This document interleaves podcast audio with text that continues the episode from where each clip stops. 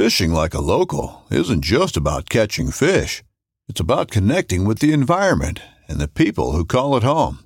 It's about hearing the stories and traditions that have been passed down for generations and sharing unforgettable moments with the people you meet along the way. Fishing like a local is having an experience that stays with you forever. And with FishingBooker, you can experience it too, no matter where you are. Discover your next adventure on FishingBooker.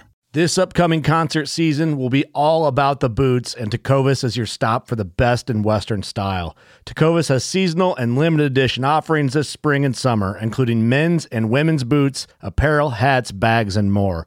All Tecovas boots are made by hand in a time honored tradition with timeless styles that are always on trend. And Tecovas has first wear comfort with little to no break in period. It's hard to find this level of comfort paired with this level of style. Stop by your local Tecova store, have a complimentary drink or two, that's WCB style, and shop new styles. The smell of fresh leather and friendly staff are at your service. Many stores even have leather custom branding to make your boots truly personalized. And with regular live music and events, there's no in store experience like it. If you can't make it into a store, just visit tecovas.com. That's T E C O V A S.com. They offer free shipping on all boots, as well as free returns and exchanges, and ship right to your door. Go to tecovas.com and find your new favorite pair of boots today.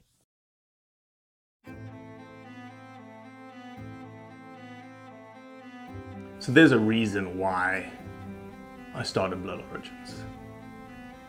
And that reason is simple. Is that I wanted to convey the truth about hunting. It brings awareness to to non-hunters that it's it's more than just killing animals. How do I start it? Brittany. My name My name. is- Oh, does my hair look okay? It's fantastic. My name is Mike Axelrod. Start again. Yeah, I hated it too. Braxton, you said something in the car to me. You said that you were living on borrowed time. Hmm. there's a perception around who hunters are, what we're supposed to be, and a a feminist that works for a non-profit that is a hunter that has only eaten wild game for the last 20 years is likely not the thing that people think about when it comes to a hunter.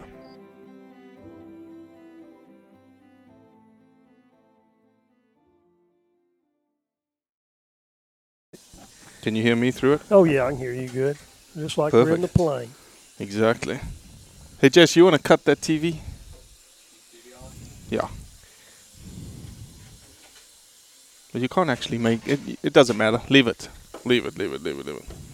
So these uh, these podcasts are going to be sponsored by Boykey's Biltong to start really? with. These are Biltong. You want to try it? No, I've had some. You've left me some. I gave you some last time. Oh, I don't know. One time when you came through, we tried it. It was very good. It is really good. I, I see they've got a little competition. I looked online for them because they sell it online or Mhm. Amazon or something. Mhm. There's another company that sells it too. I can't remember the There's a bunch of people that Yeah. are selling Biltong now.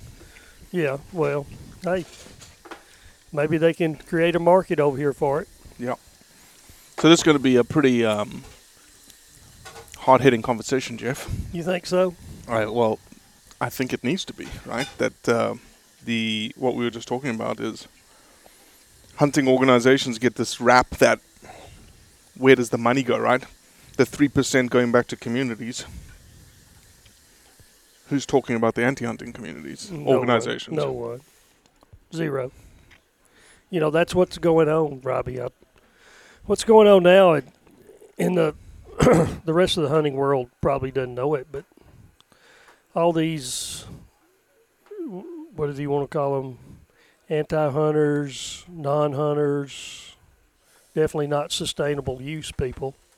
Uh, you know they're out there. They have unlimited resources for the hunting community to compete with for concessions.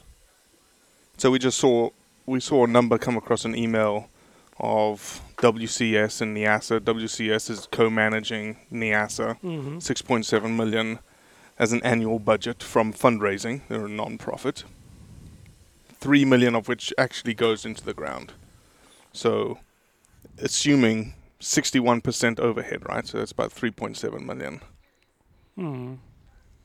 Uh, that doesn't surprise me. I mean, it's it's it's ridiculous. I mean, you know, there's a handful of uh, of concessions like ours that are over there that are hunting concessions that go around around the reserve, but all adjacent to us, across the river, all within the the the reserve. A lot of the reserve, the majority of the reserve, it's taken up by uh, the ecotourism crowd. Uh, and this is northern Mozambique, middle of nowhere. middle of nowhere. I mean, Lots of ecotourism, right? you know, originally when we went over there, Robbie, what what the situation was. I mean, all the contracts. You know, we had the original contract in the with the reserve. We were the first. Everything was modeled after our contract with uh, Anabela Rodrigues. Um, you know, business plan, everything. Um, But Jeff, surely as an operator, the first operator, you must have cut corners, right? You must have. It's Africa, right? You're paying someone. You you you you're Look, I- bribing someone, right? no, let me tell you something. You know, that's one thing about Mozambique. You think, oh, this is a third world country. We're gonna, we're just gonna skate by. That that that's not how it is. I mean, they may be third world, but they expect everything to be done first world. What does that mean? I mean, everything's identical to here. Uh, environmental impact statements, everything, you know, road building, construction, everything we did within our concession had to be to first world standards. How long was your How long is your lease and your concession? 15 years. So you did that once, right? You did that in the beginning. You did a plan, in- and then that was it. No, in the beginning, you have to submit a like a business plan. Okay.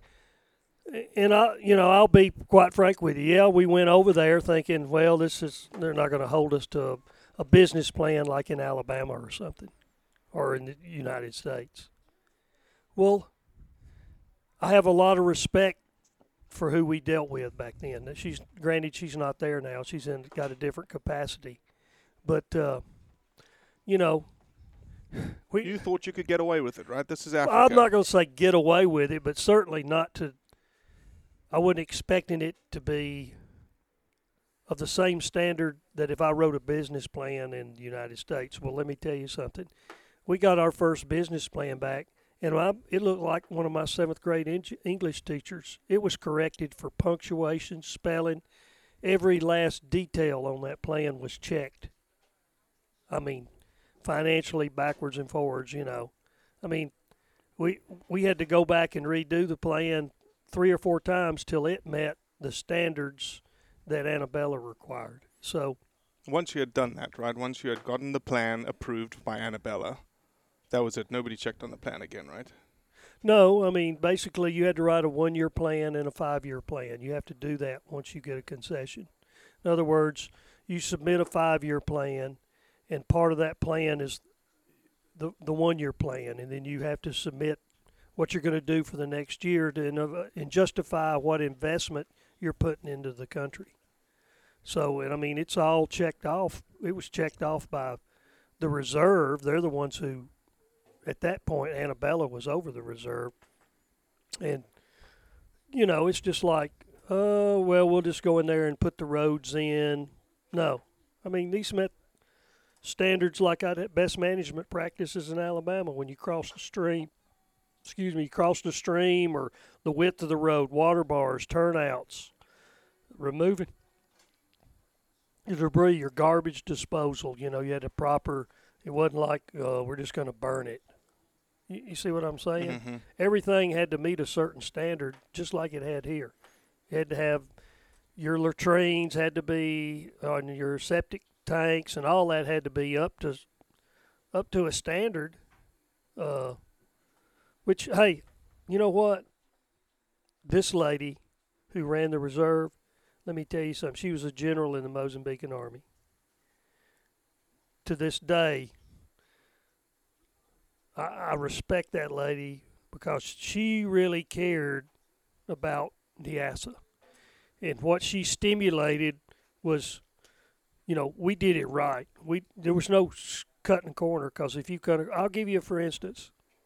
So we put a we put a base in on the eastern side when we initially went over there because there was no not much. There was a crappy camp on the west side. There was one road in and a road up and down the river, and that was it.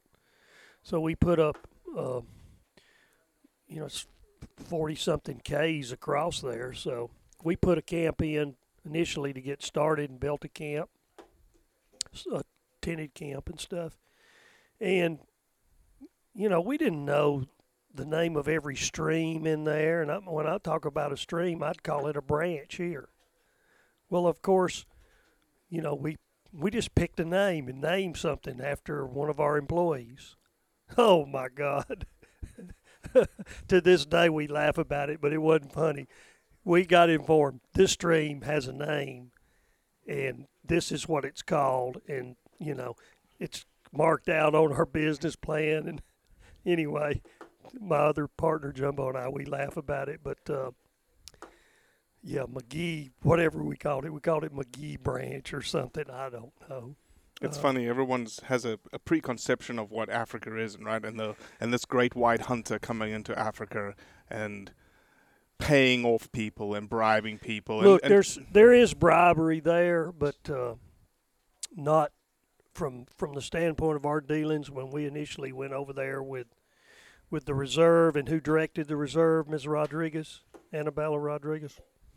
No, that's that was a that was a that was a non-option, and we figured that out. I mean, you test the boundaries. Yes, we tested the boundaries. I mean, every way possible, and then eventually, you you surrender and say, "We we understand, and we're doing it, and we're going to do it to your specifications because we want to stay here. We realize the potential."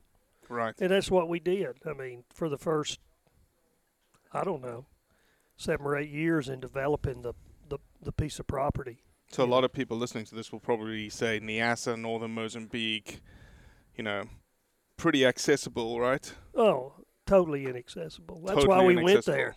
I mean, that was one of the criteria was we wanted we wanted something remote, no people, totally wild, untouched, and that's what it that's what it was and pretty much still is.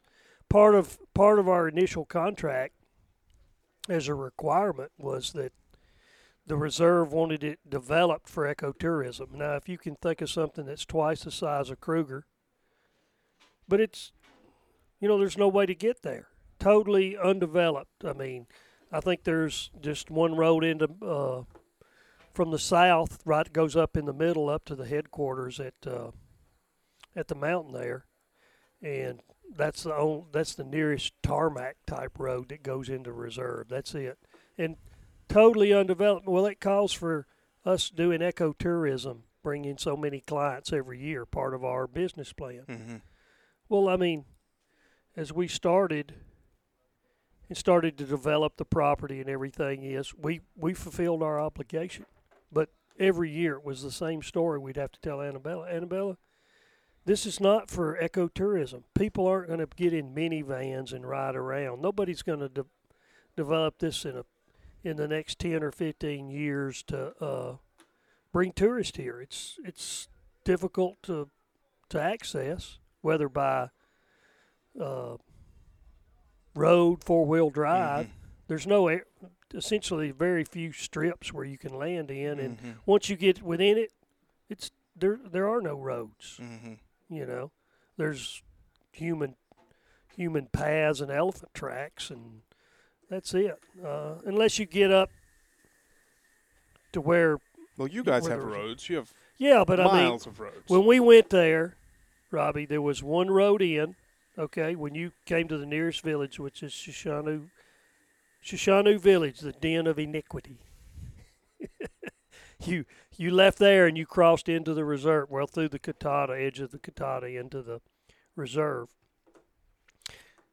and it was a, you know, it was four wheel drive all the way to the Lugenda River. Uh, I'm I think it's right at 45 or 50 kilometers in there over multiple streams, which are washed out every year, no banks. You'd had to dig out every stream to where you could go in and out and cross. Uh, and then you had one road that went up and down the Lugenda River on the border, which is from the camp probably, uh, let's just say it's there's 30, there's 40 kilometers of riverside, Mm-hmm. But uh, that was totally undeveloped. And that was all that was there. You know, we put in probably close to 800 kilometers of roads within 700,000 acres, Mm-hmm. you know, over the years to where you could actually see the property rather than drive in, stop at the camp, drive up and down the river every day and see Mhm. the same Mm-hmm. habitat, same animals. So what's the future of Niassa? Is it ecotourism? No, not anytime Why not? soon. Well, I mean, there's a lot of ecotourism blocks that are that the government's offered and people have taken, but there's no, they're inaccessible. Mm, I mean, there's they're not developed. They don't sh- they don't have the kilometers of roads that we have. I mean, and the game there. Remember, this is a big game area. Granted, the reason we got it was we knew there were there was a lot of plains game there, so you had a multiplicity of animals. But it's a big game area. Big game areas, you may drive all day, at least initially within our block. You might drive all day and see, you know, three species or something. I mean, it was uh, hadn't been protected, and in the ecotourism blocks, you can't even see what's in there because you can't get around unless it's owned by foot or motorcycle on a on a you know a footpath. So uh, I don't know what when they give them an ecotourism block. I, I assume they're doing some anti-poaching in that area, but there's not a there is a minuscule number of ecotourism clients who are going to Niassa. What happens if uh, let's just wave a magic wand and say hunting is no longer allowed in Niassa? Well, I mean, they're they'd be totally dependent on uh, the the non-sustainable use type mentality. Somebody to fund them, put the money in to provide anti-poaching. Uh, I don't see it ever being developed. I don't see none of these ecotourism camps have have managed to survive in the 15 years we've been there. None of them have, you know, been a viable operation where they're actually bringing in enough clients to run a business to make it successful. It's never going to happen, simply because it, ecotourism's a volume business, and you can't put volume through something where there's no. This isn't the Serengeti where you can fly them in, put them on a bus, and drive them around. This is Miombo Forest, sand rivers, mountains. I mean, totally undeveloped. Tsetse flies, Yeah, on a lot of it.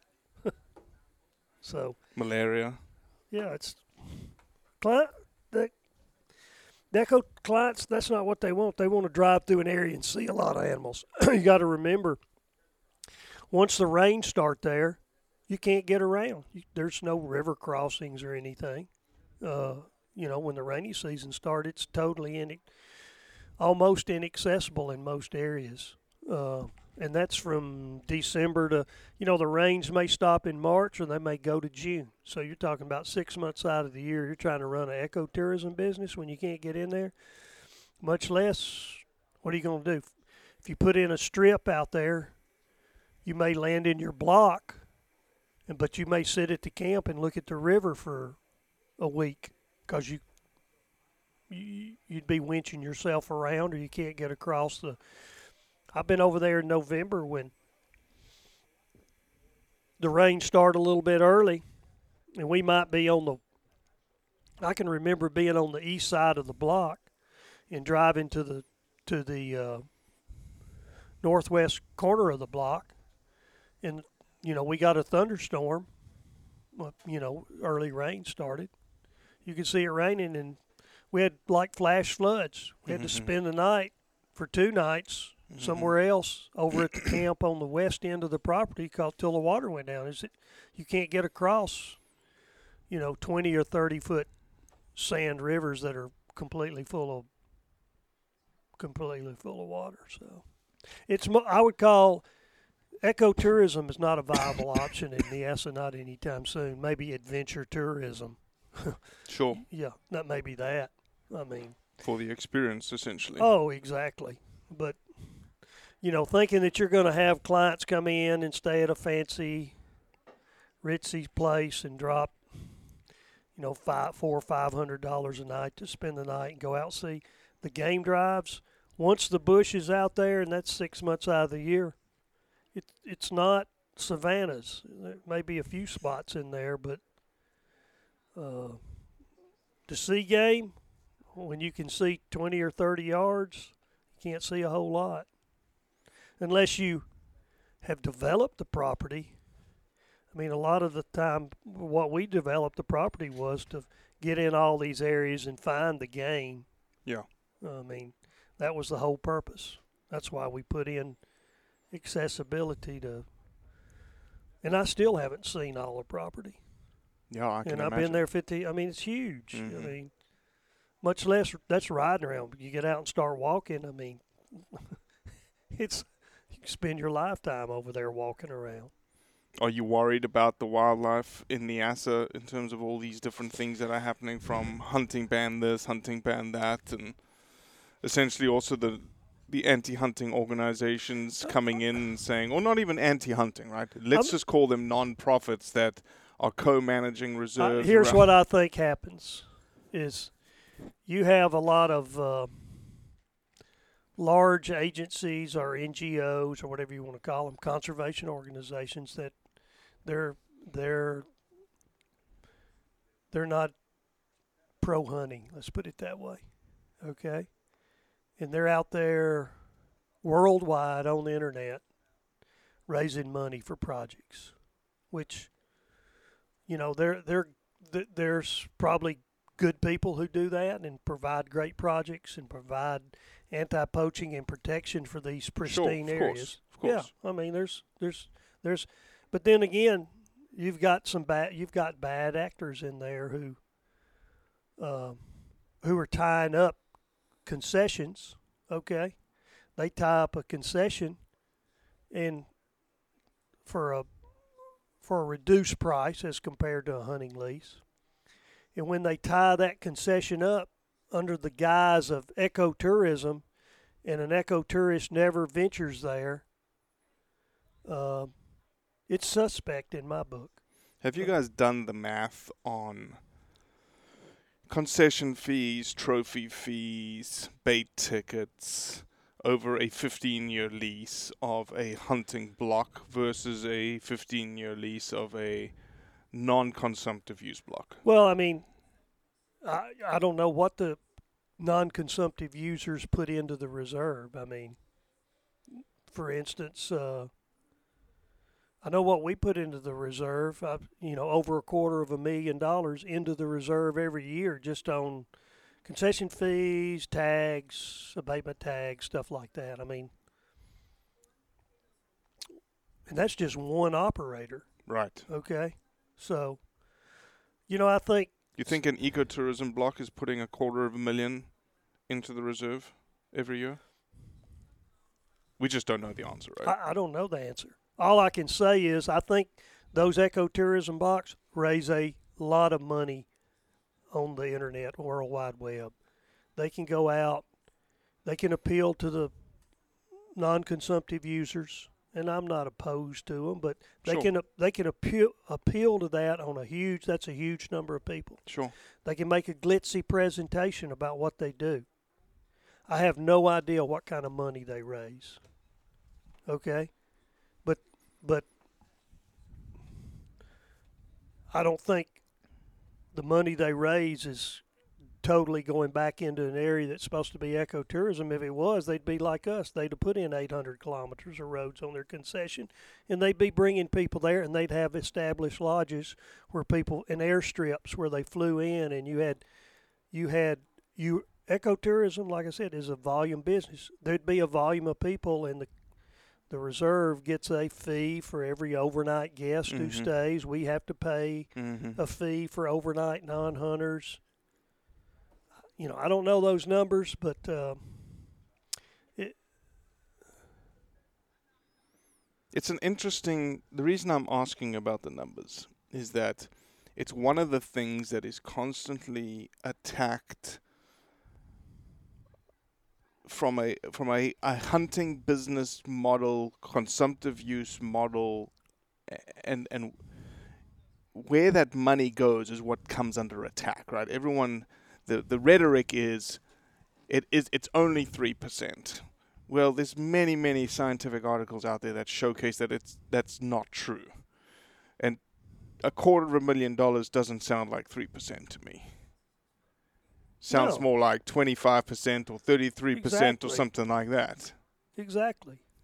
Plus, you know what you what you employ, as far as providing to the community. You know, you hear that same story. Oh, we're providing them meat. You know, I mean, it's a it's a sustainable use of that property rather than locking it up and nobody ever goes there. And it's also providing the same things the the non-consumptives are using. We're, I mean, we're we're there. Mm-hmm. We've got more people in there. We're Mhm. patrolling the property for at least. Well, I mean, we're there year round. Uh, you can't get around year round, but we have a year round presence there. Mhm. Uh, some, you, you know, somebody ought to look into that because what's happens is the the the consumptive users have to compete with a with a a much larger gorilla.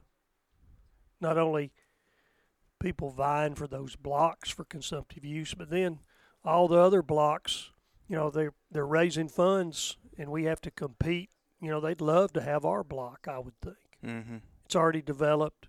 Mm-hmm. You know, they could ride around. I mean, just something else you need to think about that. Uh, you know, I can see non-consumptive users. This is a way they could easily. They don't have to take your guns away. They just take away your place to go and have consumptive use. Period. You know, by competing for blocks.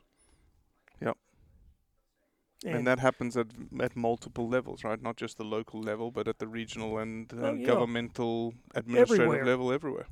everywhere, and they have a a much greater capacity to raise funds. Let's Mhm. let's face it. I Mhm. mean, fr- from our standpoint, I mean, if they're good at it, Mhm. and like I said, I don't know. I don't know anything about what they raise for a specific project. You know, I don't know the ins and outs of their organizations. I can't lay claim that they raise a million dollars and they put a hundred thousand into the reserve. I, you know, I don't know. Uh, but it's uh, you would think that if you were raising funds for a project, you'd be dumping the brunt of that. I mean, it's nonprofit. You'd be dumping it in to developing it where you had ecotourism. Well, that's not happening. Mm-hmm. You see what I'm saying? I mean, we spent seven or eight years just developing our property to where you know we could get around on it for for consumptive use. Uh, Yeah, it's an interesting, it's an interesting paradigm, right? That there is, there's this pull and and tug between consumptive use and non-consumptive use, and a little, a lot of people don't understand how it actually works in Africa, and that today, a lot of the national parks, a lot of the national reserves, where they're very, very inaccessible, are typically co-managed now because people come with a lot of money saying we want to help, we want to co-manage with you. Mhm. Yet, what typically comes with that are strings. the string is there will be no consumptive use. It's a it ends up being Mhm. uh,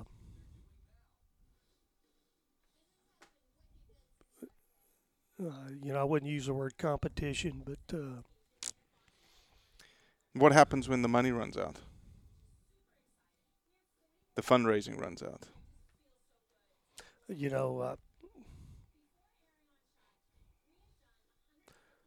well, whatever they provided will disappear instantaneously. I mean, that's obvious.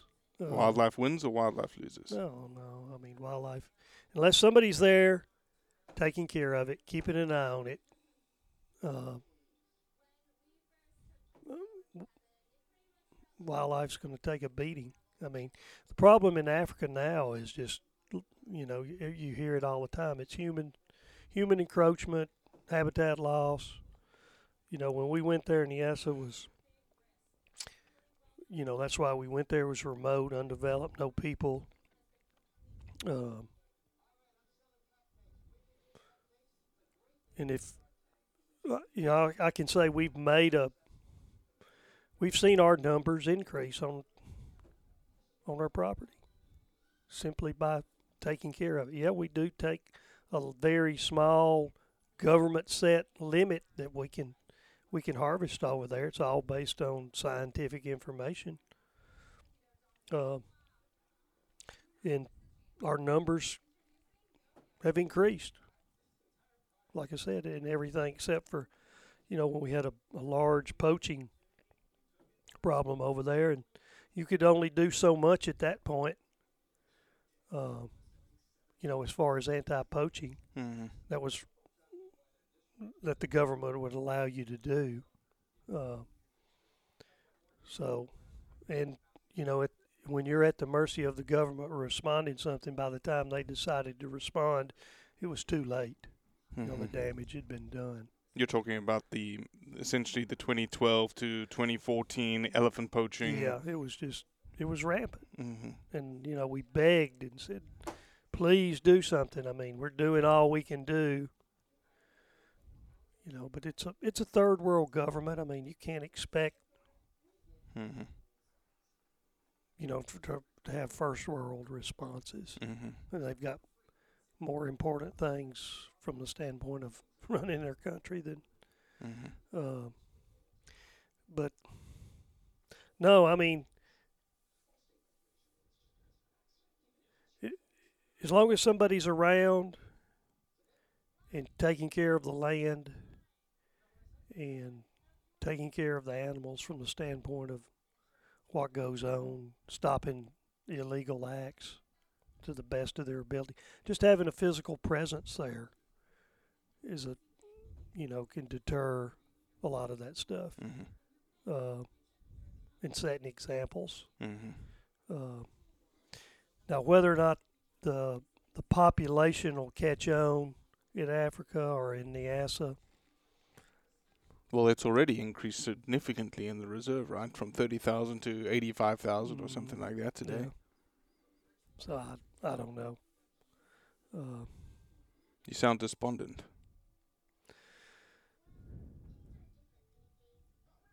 Is it just despondent on the future of Niassa or despondent on the future well, I of mean, Africa? I'm, uh,